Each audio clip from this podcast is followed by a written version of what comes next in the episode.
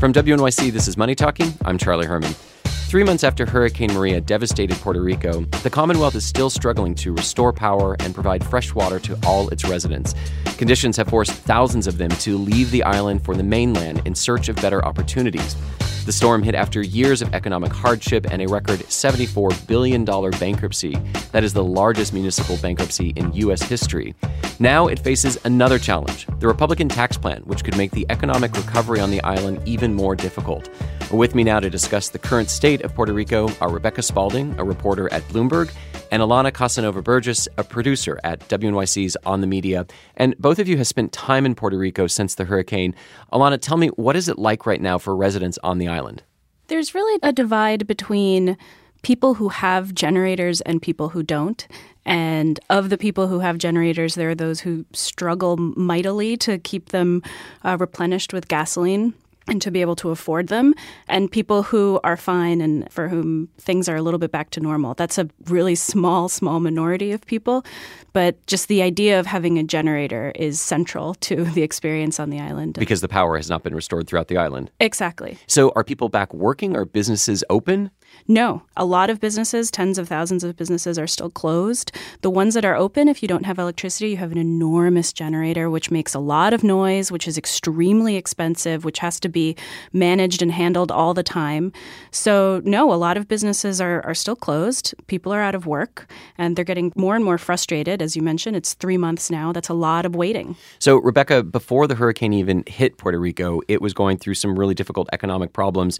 What was the situation before the storm? Storm, and what's it like big picture now? So, Puerto Rico has been in a recession, even depression, for about 10 years. Um, it's been this long economic decline um, that culminated this year in its record setting bankruptcy, where Puerto Rico has about 75 billion of outstanding debt. It has an additional 50 billion that it owes its pensioners, its public employees.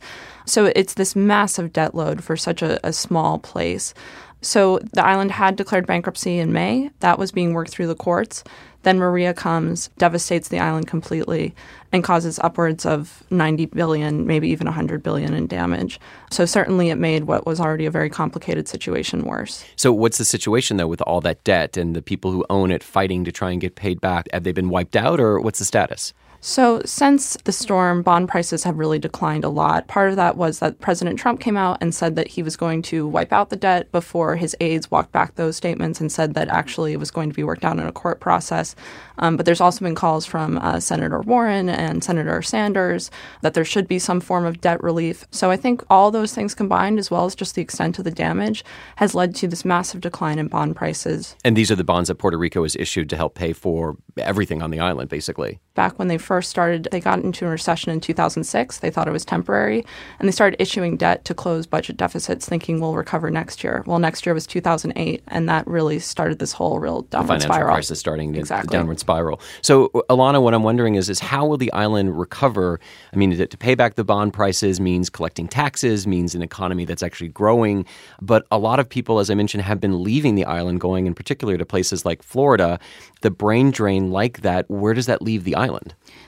That's a huge concern, the shrinking tax base. You know, who's going to pay for all these essential services? Services which, as Rebecca mentioned, have already been cut back in recent years.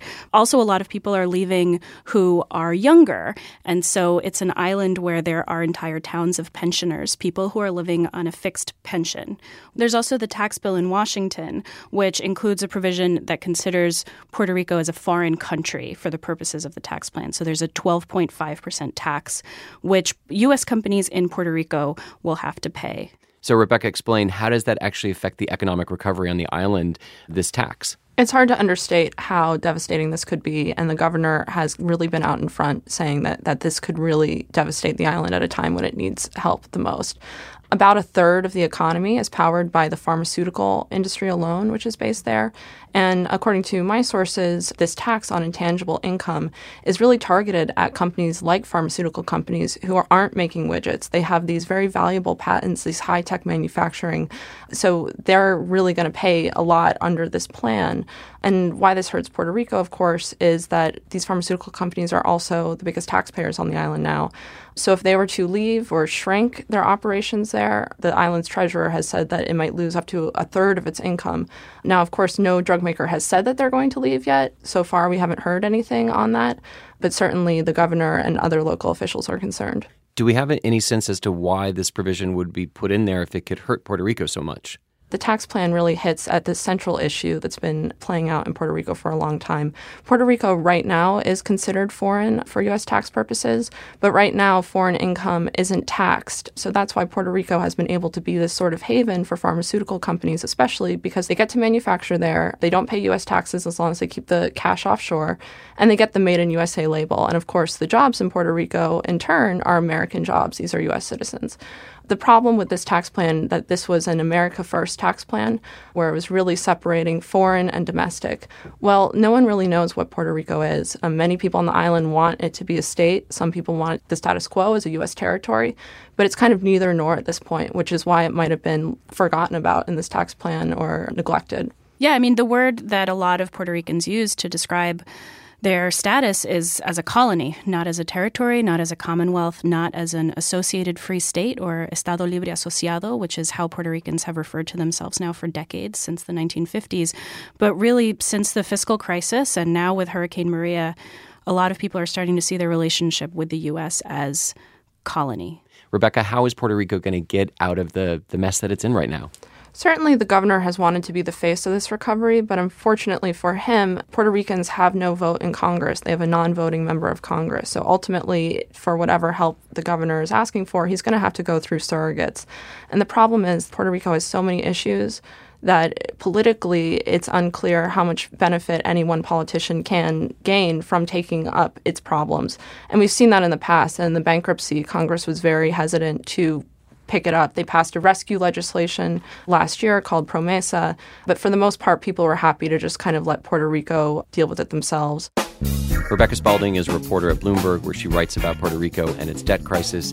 And Alana Casanova Burgess is a producer at On the Media. And if you haven't checked it out already, their latest episode, After the Storm, is all about Puerto Rico.